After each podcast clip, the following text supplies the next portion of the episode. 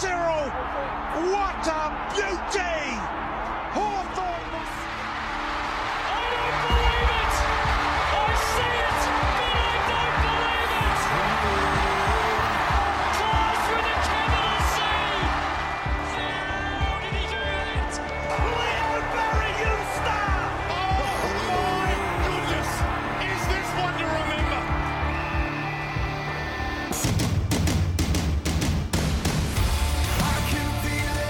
G'day, community, and welcome to the Jock Reynolds Supercoach podcast. I am Elect Dog, and I am joined by the effervescent.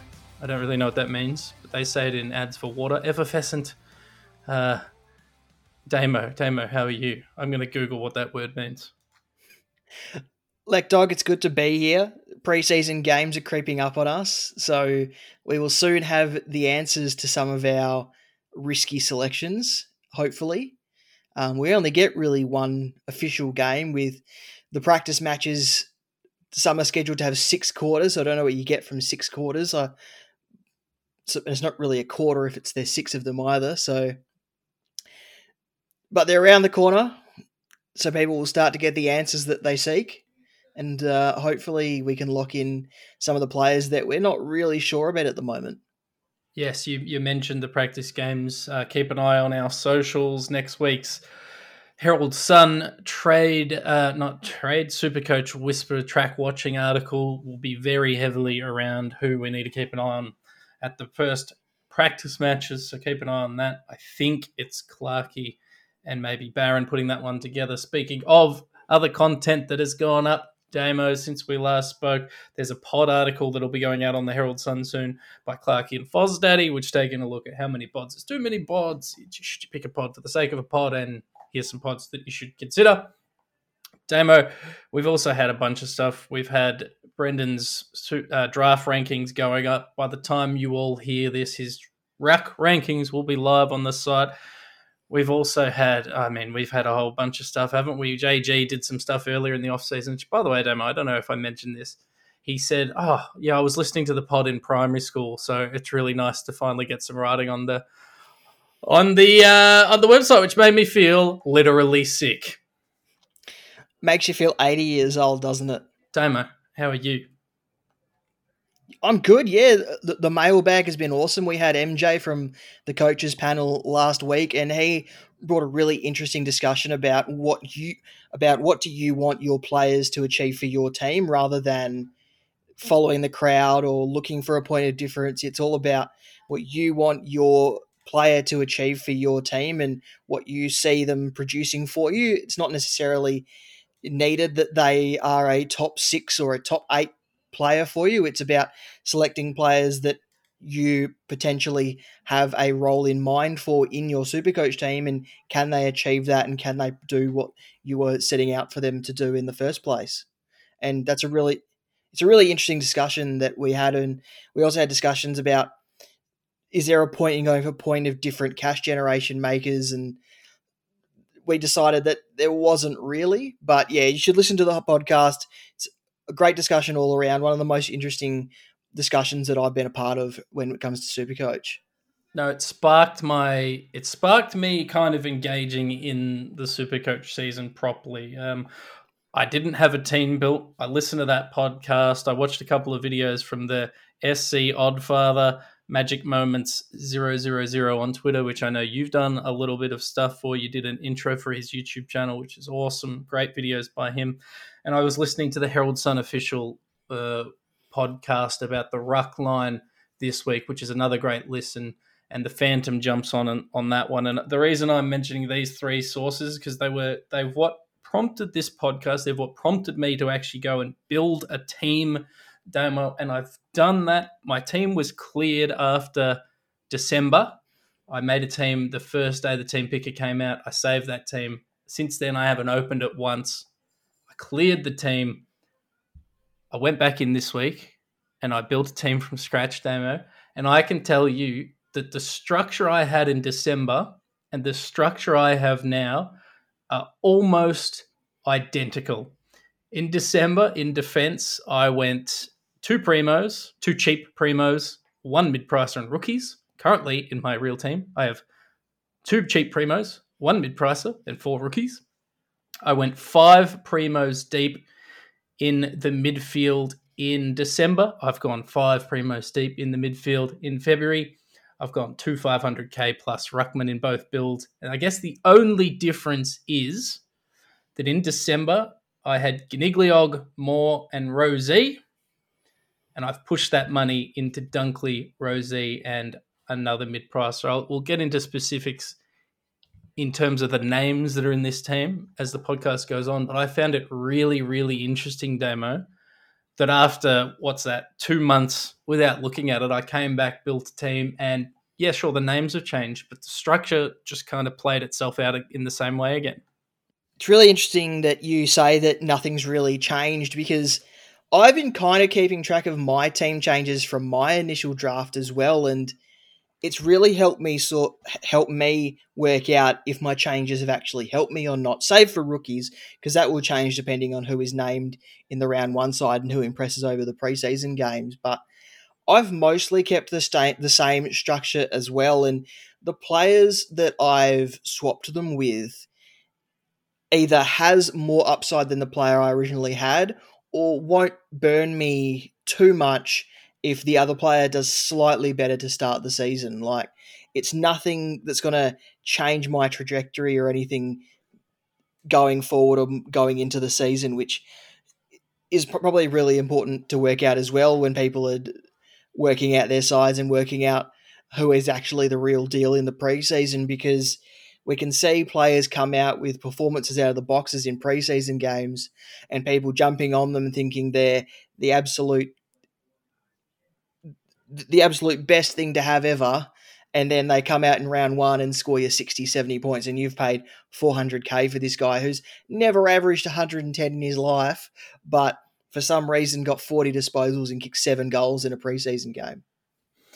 Yeah i think it speaks to that i think it speaks to two things one is you can consume all this content and get swayed by people and it's easy when so obviously i've been playing this game for you know, however many over a decade. I don't know how long Supercoaches have been around, been playing for it basically the whole time. And that whole time, I've been someone who logs on, and every time I read something, I immediately go in and change my team and change my team and change my team. And eventually, you come out with this team, as you kind of said, it's it's not really representative of of what you initially wanted to go with. And I think that core sort of those gut feel decisions, that the ability to vibe it out, particularly when you've been playing for a while, it's actually more important than jumping on all of the hype picks. So really interesting that yeah, after after two months, sort of came out with the same structure, and I think it speaks probably demo to the other piece of work that you and I did, which is the depth charts, which you can access in the drop down menus on the Jock Reynolds website. But those what that did is forced us to actually look at where the rookie price players might appear from. We did two podcasts earlier in the year on that identifying the rookies, identifying actually we did three podcasts on that, identifying where the rookies might come from, and then once the draft happened, identifying which rookies to pick. And I think that really set us up to kind of get our heads around ahead of time where the cash gen would come. And it does look like it's going to come in defense, and it does look like it's going to come slightly less than maybe we thought, but going to come in the midfields. And then the forward options initially I was really keen on them, but I think in terms of cash gen, I think we're gonna have plenty of playing rookie price players. In terms of cash gen, I don't know that it's there as much. So mm, I, I know a few people are going pretty deep in the forward line, but anyway, let's go through some specifics, Damo. We'll, we, let's start with my team, and then we can talk about your team. Just because I I want to bounce some ideas off you, get some thoughts from the community out there, and if you are watching or listening, leave some comments some suggestions. I'd love to hear it. So I'm just going to go through my team at this stage. It's obviously going to change, but I've gone Bailey Dale, Nick Daicos as my one and two. In December, I had Luke Ryan and Nick Daicos. Uh, it's very possible one of them could become Mason Redman, but I like Bailey Dale's consistency. He's over 550k Damo, which I hate. And Nick Daicos at 500k, I just think he's slightly underpriced. I know people are worried that he's going to get tagged. I don't it's possible. I don't see him being the main tag target, and I do see him continuing to be someone that gets the cheap one twos, and maybe he doesn't end up being a top six defender, but I think for sure we're going to be talking about him as a top 10 defender. So, do you have any issues with having a Nick Daicos type in your team? No, no, he's in my team as it stands. Um, I think it's getting to the point where he's going to get hard to ignore, and considering considering he's in most teams or a lot of teams, forty five percent, I think I saw last when I was having a look. Uh, if he doesn't fire, that's forty five percent of teams that need to work out what to do with him. Yeah, exactly. And one thing I think that in all of my builds that I've done, like my theoretical builds, I've only actually made two teams, but in all my theoretical builds, the idea, uh, none of the 600k and thereabout players interest me at all. And it's not because I don't think they won't score, it's just because I don't think they present value. And I think, and I know I can probably get them cheaper later on down the track. And then that sort of four through 10 defenders by the end of the season. I just don't know who's going to fill those roles yet. So that's why I've gone Bailey Dale. I think Nick Daicos can fill a role. I think Jake Lloyd can fill a role. And I think if you think Essendon are going to win more games than they did last year, Mason Redman could. So there are a couple of names I'll be watching during the preseason. But at the moment, it's Bailey Dale, Nick Daicos. In December, I had Nick Coffield. In February, I have Elliot Yeo. I've been swung around on him obviously the injury concern worries me, but what worries me more is potentially having to trade him in for not starting him and then trade him out if he gets hurt later on. So I'd rather just start him, go with the crowd, trade him out later on. And at $337,000 in defense, when we know he's going to be playing in that midfield, we know he's scored highly in the past. I think he's a hard one to ignore for me. And I hate saying that because I really, really didn't want to pick him, but he just truly presents value. And, and that's what we're trying to do at the start. We want to generate cash, whether it's through rookies or, in this instance, a 300k player. Yeah, I I wasn't too sure on Elliot Yeo a few preseasons ago. I think it was even 12 months ago, a little over 12 months ago. I heard from a very close source to him that he was struggling to even walk. So the fact that he's been able to to work over the last 12 months or so and get himself back to a point where he has his power back where he has his influence back is really quite impressive and like you said if you don't have him you're using a trade to bring him in and then when he gets injured you're using a trade to take him out if if you start him then there's only one trade that you need to use. Maybe you don't even need to use a trade. Maybe he does average 105. Maybe you can hold on to him. But if he does break down at any point, you're only using one trade to trade him out rather than a trade to bring him in when he's averaging 105 and then a trade later down the track if he gets injured. And if he shits the bed after two rounds, it's much easier to trade down to him down to a rookie than if he comes out and does like a what George Hewett did last year or Paddy Cripps and dominates the first two games, and you have to try and find a way to trade up to him. So I guess my logic for him is that, especially given his selection, he's a relatively safe pick, and I like having that. I like having a mid pricer at the D three position this year. I think we could potentially stretch and even have a rookie at D three. I think enough should put their hands up, but at this stage, uh, I've got Elliot Yeo at D three, then rookies all the way through. I don't think the specifics of the rookies really matter, Damo. You can have a Goaty, you can have a a Ginby, Ginbey, you can have a Weddle, a Wilmot. Like there's a bunch of names we can throw there. Uh, and I know you probably want to mention him, but uh, we signed Cincotta, Cincotta. I'm not sure how to say his last name from the Carlton did from the Carlton reserves. He's someone who, if an injury happens, I think could play. He's 102k. So like, there's going to be plenty of bargain basement players, I think, in defence this year you could really stack your midfield if you want to, because the forward line might not have as many uh, scoring rookies, but they probably got the forward line probably has the most job secure rookies, if that makes sense. And they might be slow burns for you, but if you have scoring power in other parts of the ground, then that may not matter as long as the players that you have on your field in your forward line or in your defense are actually making cash. No, I, look, I think that's going to be popular. I've seen I've seen it go two ways. I've seen people sort of going to F four with guys like Dunkley, Coniglio, Rozee, Cunnington, more any combination them through to default. But I think you're right. I, I think there was, there's a lot of slow burn rookies in the forward line. I think we're going to have plenty of cash gen in defense. And I think that's going to allow us to stack the mids, which is what I've done in, in my team. So both iterations of my team, December and Feb, had went five deep with 600k players. I've gone just for those playing at home. I've gone Oliver, Bontempelli, Macrae, Darcy Parish. I'm, I'm, I'm a big Darcy Parish man, and Jack Steele. I think Parish and Steele are underpriced and represent value. I think Jack Macrae is underpriced, given he gives you a captaincy option as well. Even Bont at 639k, I think, is a little bit underpriced. And then Oliver, he's going to lose value, but he's too. I just can't ignore him, and I can't not have him in my team. I want the, the 120 points a week that he's going to give me.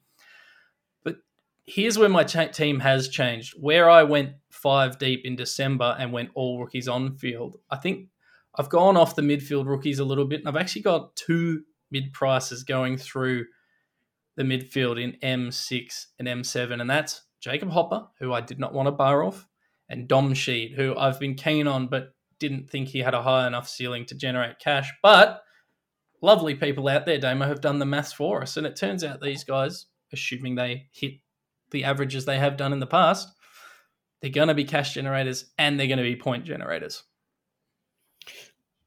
I'm not big on Dom Sheed, but I think that Jacob Hopper has a defined role, obviously brought in for a reason.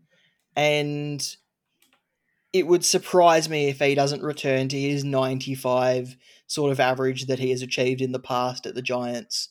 So at 330k, there's quite easily another 200k for him to make at the very least. Yeah, I, I think, look, I, I didn't like the idea of him, but the idea of right, getting let's say 85 points on field and generating cash when we know we've got plenty of options in defense and up forward for generating cash, it's kind of a middle ground. Uh, it's a mid price, right? It's a middle ground. And I think he he represents some value. And the thing about Dom Sheed is I just assuming he is healthy. Look, one game last year for 67. West Coast weren't in a rush to win any games last year. 2021, 22 games for 82, 2020, 16 games for 89, 2019, 22 games for 95, 15 games in 2018 for 73, and 19 games in 2017 for 84. If he can get some semblance of continuity into his game, he's got at least enough upside to be giving you 75, 80 points on field, which is going to generate cash. But importantly, it's going to take away some of the volatility of having, I don't know, I know we all think all of the rookie midfielders are going to score a million points every game, but the the reality is it doesn't happen. Ashcroft, he'll probably score a bit. Wardlaw hopefully will score a bit. But we saw last year that guys like um, Ward and McDonald and all these blokes, some weeks they were pumping out 35s, whereas I don't think a Dom Sheed's doing this. So that's why he has come into my team. Josh Ward's season last year is actually the exact reason why I'm avoiding Cam McKenzie because I don't want to be paying 180k for a rookie that's going to be performing the same way that Josh Ward d- does.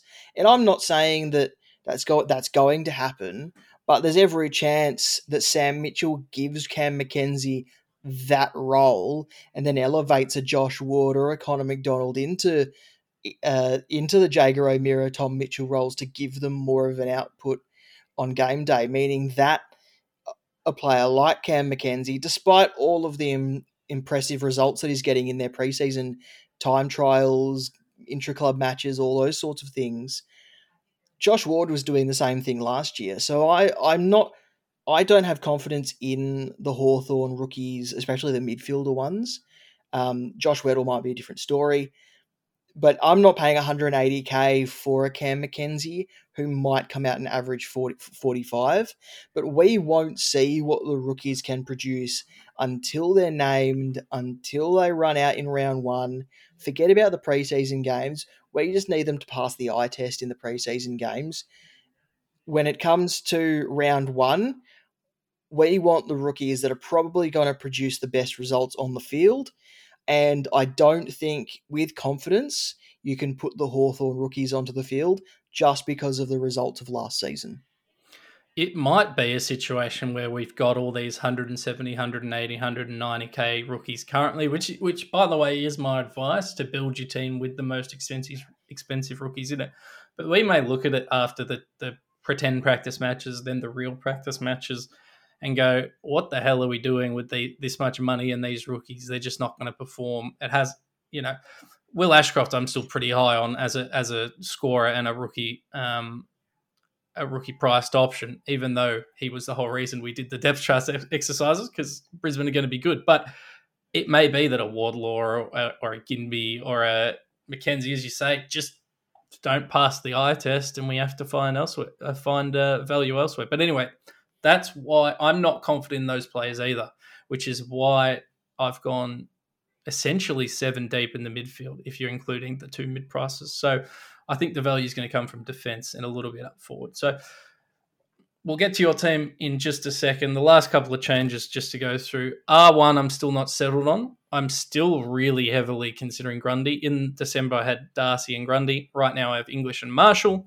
I really would love that to be a Grundy and Marshall because I'm very concerned by Tim English. He's already missed, what, two or three sessions this preseason from little niggly injuries, and we know last year he was getting concussions and getting doing hammies. And the the the official Supercoach podcast did did one an episode this week on rucks. Go and listen to them.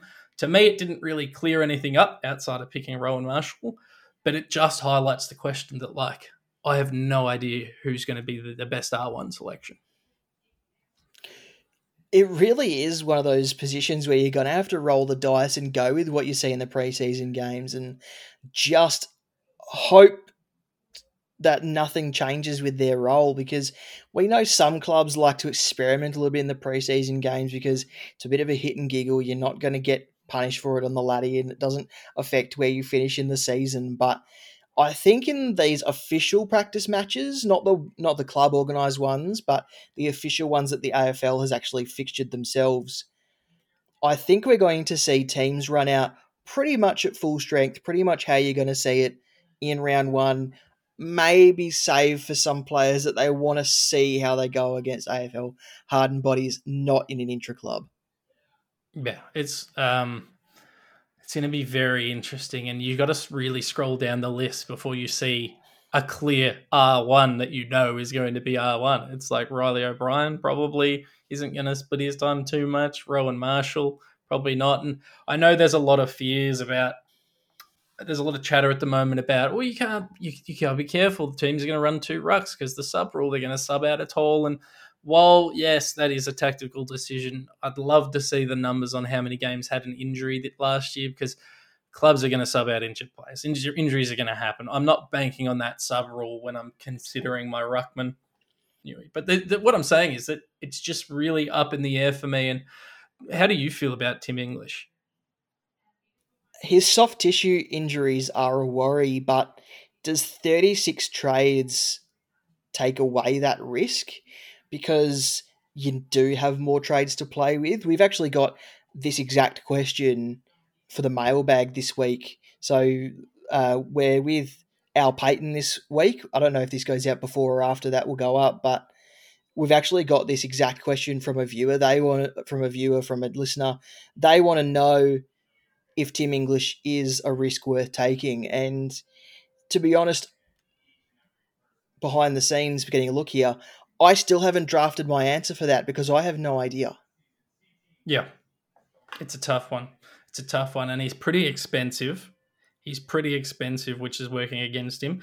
If he gives us what he gave us at the start of last year, he's underpriced. But if he doesn't do that, then he's overpriced and an injury risk. But currently in my team, um, and and then finally the forward line, December I Coniglio, Darcy Moore, no, not Darcy Moore, Dylan Moore, Connor Rozee, Ben Cunnington, to- Toby McLean, and rookies. And now I've gone Josh Dunkley, Connor Rozee, who uh, we mentioned it in the Supercoach jury. I don't know if it'll get included, but Connor Rozee, Damo averaged over 112 when he attended 56% of centre bounces last year. I know there's a lot of chat about many mouths to feed, but I just think that Porter smart enough to put him in there. So he's in there for me. I have had to drop Dylan Moore, who I really, really like, and I may find a way to get him back into my team by dropping one of these mid prices. And then at F3, demo, I have Jack Ziebell, which obviously needs no discussion, and we can move on. If Jack Ziebell returns to the form of 2021, my only issue with his selection is he was perfectly fine until Aaron Hall came along. If Aaron Hall and him are in the same team, I don't think Jack Ziebell is a keeper, but I don't. No, he's not a keeper. But I don't mind him as a stepping stone because he could still reach that 89, 80, sorry, that 85 to 90 average and move you towards one of the forwards when they all emerge because we all know that the top forwards don't appear straight away at the beginning of the season. Yeah, and for those at home screaming at me, he has said in interviews that he'll be used in defense this year. He doesn't. I mean, this is pretty harsh. He's probably his best skill is his kicking, so I reckon he's going to steal some kick-ins.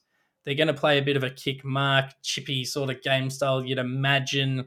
I feel like they're going to want his leadership and senior body in that team as well. I think Clarko is going to play him, so that's why. If obviously this could change, if he's not taking kick-ins or if he's not playing that role in the preseason games, he's out. But currently, at a 350k, potentially 90 averaging guy who's playing defense but is forward eligible. Uh, I think he's a reasonable stepping stone. And it's all about, for me, value and points on the field at this stage of the year.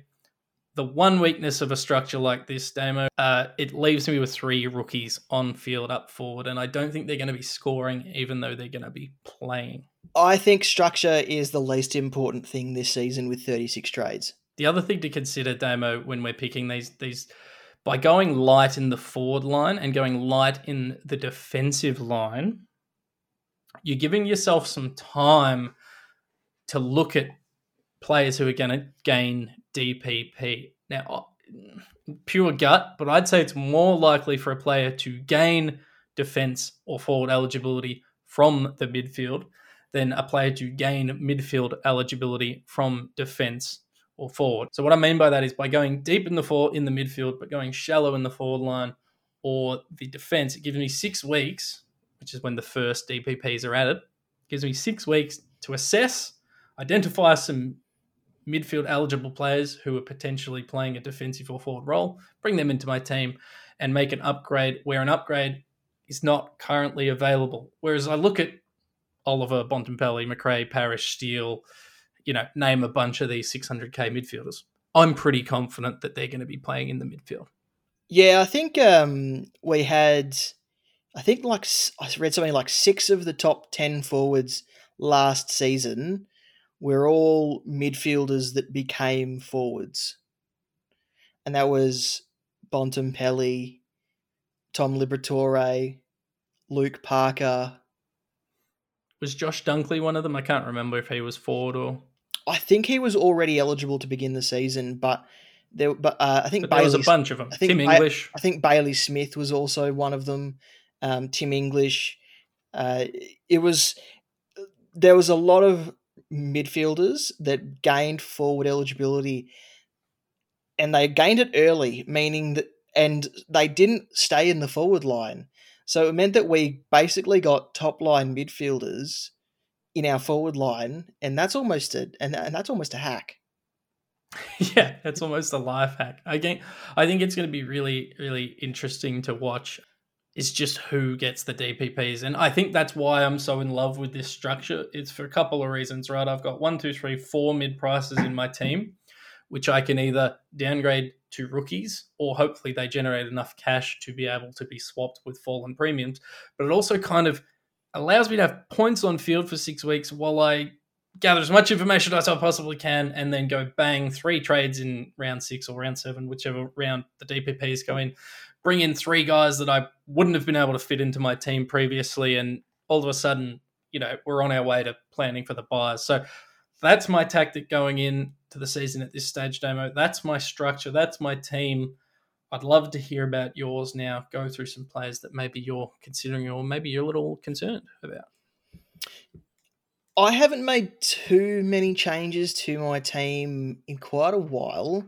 there's nothing. I've moved rookies around as I've heard different snippets of news, but the core of the team has remained the same. We'll start in defence. I've got Sam Doherty, Hayden Young, and Nick Daicos as my three premium midfield, uh, three premium defenders, I should say. I think Doherty is probably one of the safer 600k players to go for. And yes, I agree. You can probably not start any of the 600k players and still be okay. But I like, it. I'm all about insurance.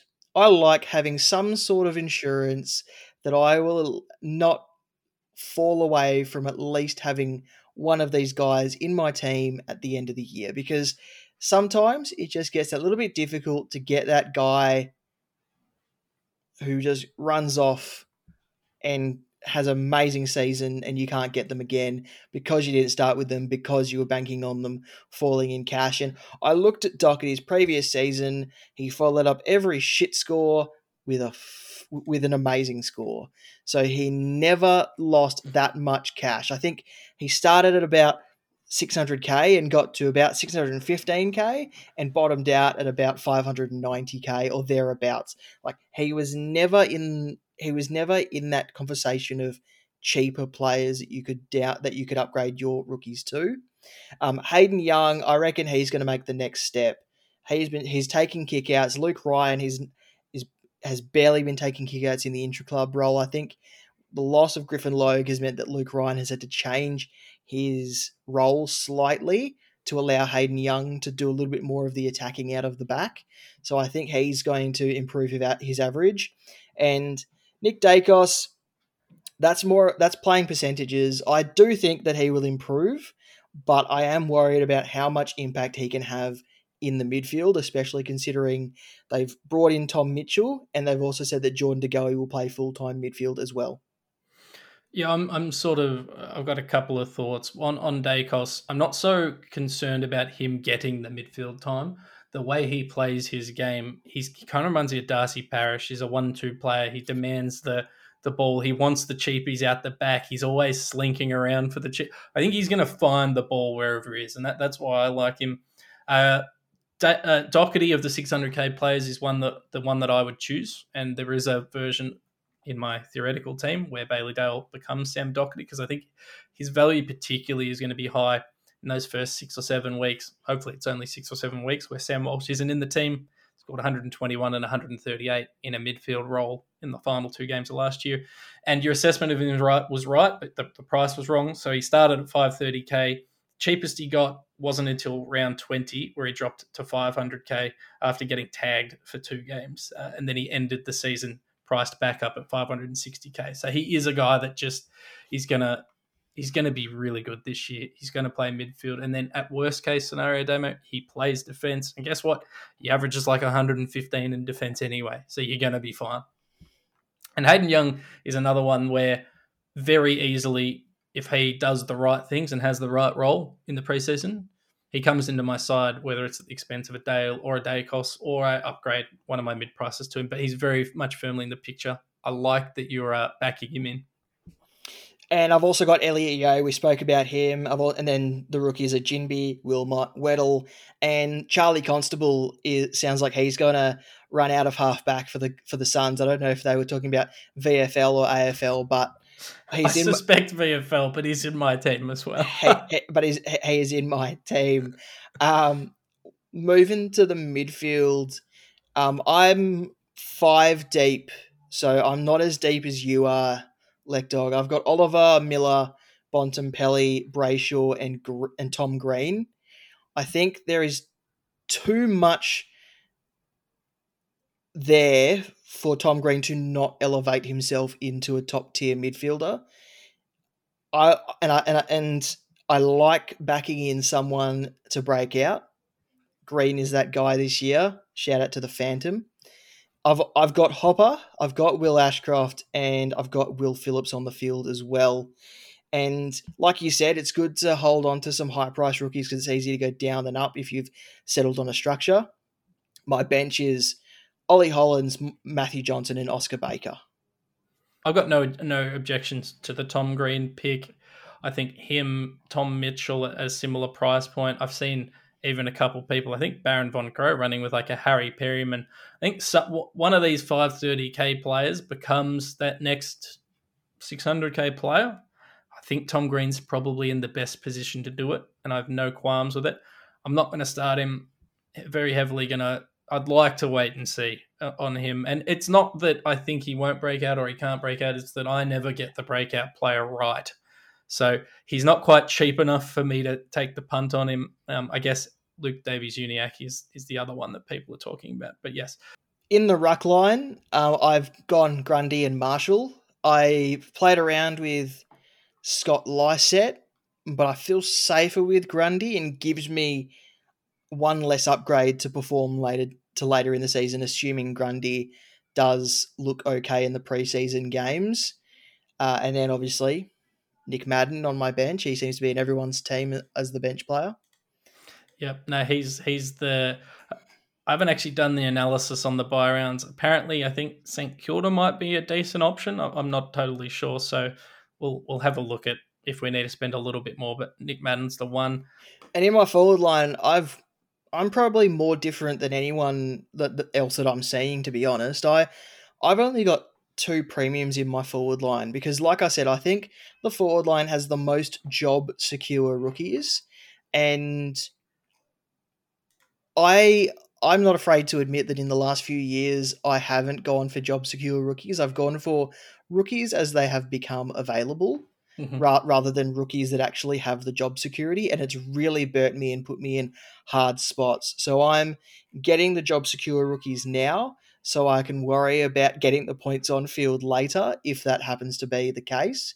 So I've gone Dunkley and Taranto, and then in F3 I've got Nat Fyfe. If that pays off, I've got a 110 averaging player on my field at 313k. I'm not stupid enough to say that that's definitely going to happen, especially considering his role is going to be significantly different. But I think we can conceivably say that he is underpriced. Oh, he's he's definitely underpriced for what he's done in the past Damo, and the the beauty is because I like you have have a similar structure. I've got F three mid pricer, so it could be Ziebell, it could be Fyfe, it could be oh jeez, I I don't know Michael Walters. Like it it could be. The point is, it could be anyone, and Fyfe is as good at any uh, in terms of uh, history and his scoring prowess. And then in for the rookies, I've gone um, Ben King. I think job secure will play every game that he can. A little bit cheaper than Oscar Allen. Will probably produce the same kind of scoring that Oscar Allen will. Will make money that's a little bit faster because it's a smaller investment that you have to make.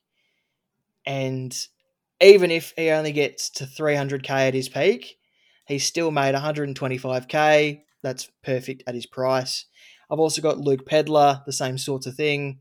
He's one that might that might actually be one of those players that you can keep on field for for, little, for quite a long time. I don't know if people are familiar with his SANFL um, SANFL performances, but he is one of those players who he was compared to Errol Gulden. He they were in the conversation with each other as players in that mold in in their draft year. So I think that Luke Pedlar is one that might be, be one that we can eventually will be one that we can upgrade last p- potentially, um, and then Fergus Green, Jacob Van Rooyen, Blake Jury to finish out my forward line.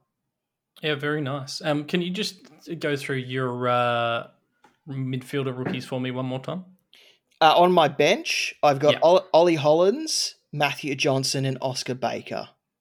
Yeah, nice, nice. I uh, I don't mind the Oscar Baker selection. Obviously, it's all pending on starting teams, but yeah, Pedlar's not one that I I had sort of considered in my team at that price point. But the the more the preseason's gone on, the more sort of uh, he looks like he's going to be a best twenty two player. And as you've said, Damo, job secure rookies which it goes to that conversation we had last preseason, which is that total points. If you're playing games, you're more value than if you're not, and that applies to rookies as well. If they're playing games, even if they're not generating cash as quickly, if they're producing reasonable scores and their best 22, it's a hell of a lot better than having a zero sitting on your bench that you've got to try and deal with, which is where I fall down every single year, Damo. I'd prefer a rookie averaging 50 that makes me money over eight weeks than a rookie averaging 80 and he's only in the team for two. A couple other, yeah, I agree. Uh, a couple other guys that I, I, just want to keep an eye on for the preseason. It's like Josh Bruce, is he best 22? Angus Sel- Shel- Shel- Sheldrick, can he make the 22? Cunningham, uh, David Cunningham. Jye Menzie, I don't think his scoring's going to be there, but he's clearly one that the Bombers are going to put some time and effort into. So it's just, yeah, there's a few names floating around, Damo, that are very tempting. Even a couple of the SPP guys, Brodie McLaughlin for Gold Coast. Do I? There is a hole in their forward line. He probably isn't at the level yet, but hey, stranger things have happened. So I think I think we're going to have a lot of guys to choose from in the end. One thing that stands out about my team for me, which was really important when we talk about the sub rule, was I only have five first year players in my team. And I think that first year players will be the ones that mostly have dates with the sub vest at least to begin the season. So we will see players like I can see a Mattaes Phillipou starting on starting with the sub vest. I can see a Cam Mackenzie maybe starting with the sub vest. I can see I can even see a Connor McKenna starting with the sub vest. He's not a first year rookie, but I can see it happening. I can see Elijah Hewett starting with the sub vest. I can see I can see all these first year players like a Jacob Konstanty, all those sorts of players starting with the sub vest. And that's why I think players that have already been in the system for a year or two that still haven't debuted yet, or perhaps have a discount in their price for not playing it for for a year or so, are more safer than a first year rookie. Uh, than a first year rookie. I'm fairly confident that if Ollie Hollands plays for Carlton, he's not going to be in the sub vest. I'm fairly confident that if Fergus Green plays for Hawthorn, he's not going to be in the sub vest. Technically, he is a first year rookie because he's first year at Hawthorn and he hasn't been in the system for a while. But you don't recruit guys at 25, 26 years old to sit in the VFL. I really, really, really like everything you just said, Damo. That got me very excited, and I'm looking through my team, and I it looks like yeah, one Ginbey, Weddle, Ashcroft, Madden doesn't really count.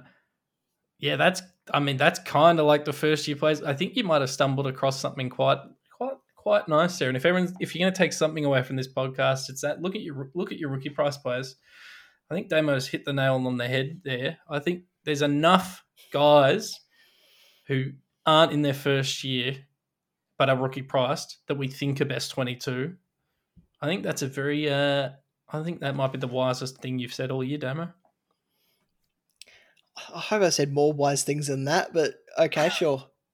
no, very good insight.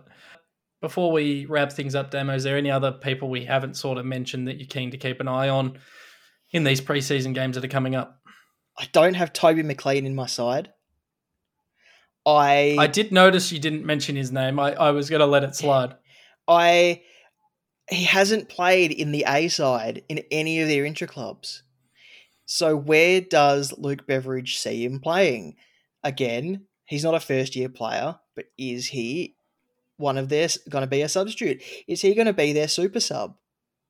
Is he going to be a player that they can inject at any point in the game to give them a bit of legs up forward, a bit of di- something different in the midfield, rotate someone out of defense so that he can start just distributing? Like, is he going to be someone that, that averages 40% game time for the year? Because Luke Beveridge has his ace up his sleeve and with Toby McLean's face on him. It's a good question. One that I can't answer until we see these damned preseason games. I'm still confident that he'll be in their best 22.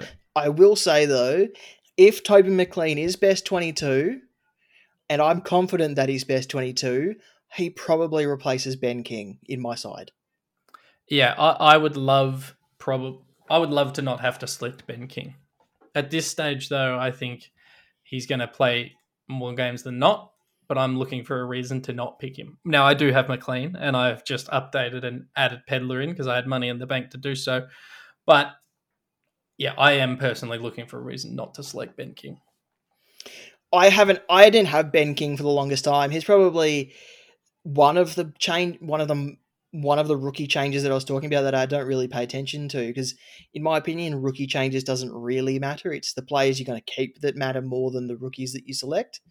But he's one of the rookies that I've had to fit in because of, he's 176k, which has made me change a few things around but it, but he's at a, such a similar price to Toby McLean that it's really a straight swap if Yep. to, if Toby McLean is that guy. And we were talking about changes to our initial team, our December team, and I've made seven changes between my December team and my February team, and it's all mostly been premium for premium, meaning I'm not going to miss out on much if if one doesn't fire.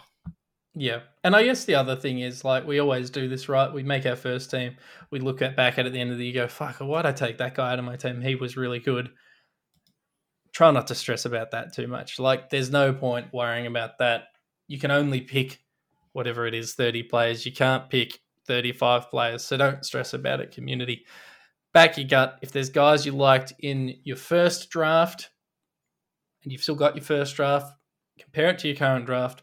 Why are they no longer in your team? Is it because you got overhyped on other players? Is it because their role changed? Do you still believe in them? I looked back at my starting team and I was like, I still believe in a lot of these guys. A lot of those guys are still in my team as a result. So, And also remember what you create your team for. Some people sign up to Supercoach to play against their mates. To st- some people play for league. Some people play for overall. Some people play literally against their family, and nothing really matters in the end. I sign up because no one will let me retire. But just remember what you wanted to s- achieve with your team. If you, if you can win your league with the team that you've got, and you've and your team's a little bit different to everyone else's, then don't stress too much about it. And we've seen teams come from absolutely nowhere and finish top 10, finish as the winner, and then they've released what their team looked like before round one began, and people go, how the hell did they pick that to happen? Like, Yeah. I, I think um, we, we, we, we were talking about Abs Magic, uh, the, the, the, the, the, SC Godfather. His team, the way he constructs his, his, his team, only he can really explain that. Like, Yeah. He, and he had no trades after round 16 last season and still finished top five. Like, uh, like he, he must have constructed his team to be absolutely bulletproof. And I don't know how you do that without picking a fair amount of mid prices who are going to play 22 games. You know, like he must have seen up, up, up, upside in almost 20, in almost 30 players. And it's, and there's no wrong way to start your team. It's just about how you manage it as the season goes along. Agreed. Agreed. The starting team is not the be all and end all. Let's uh, let's wrap that up. Plenty of practice games coming up. It's going to be good to talk about some pretend six quarter, eight quarter games. I'm going to go to the Carlton Collingwood uh, practice matches next week. I don't know if you're tuning into any Damo. Uh, I I don't I'm not going to go to any of the in the practice matches that are intra clubs kind of thing, like with six quarters, eight quarters, however many quarters it is. I'm probably going to go to the official to, to the official Port Adelaide one. Um, that's going to be fun because my uncle is flying in from Europe, so he'll be his first taste of, A- of AFL football in, in a bit almost 20, 20 years. So that'll be interesting. Wow. That'll be great, mate. Well, let's uh, wrap it up there. Plenty of content. Tune into the mailbag uh, coming out. Uh, either it might already be out. Who knows? Thanks, mate. It was a pleasure. No worries, Lake Dog. All the best. Speak to you next time. Bye, boy.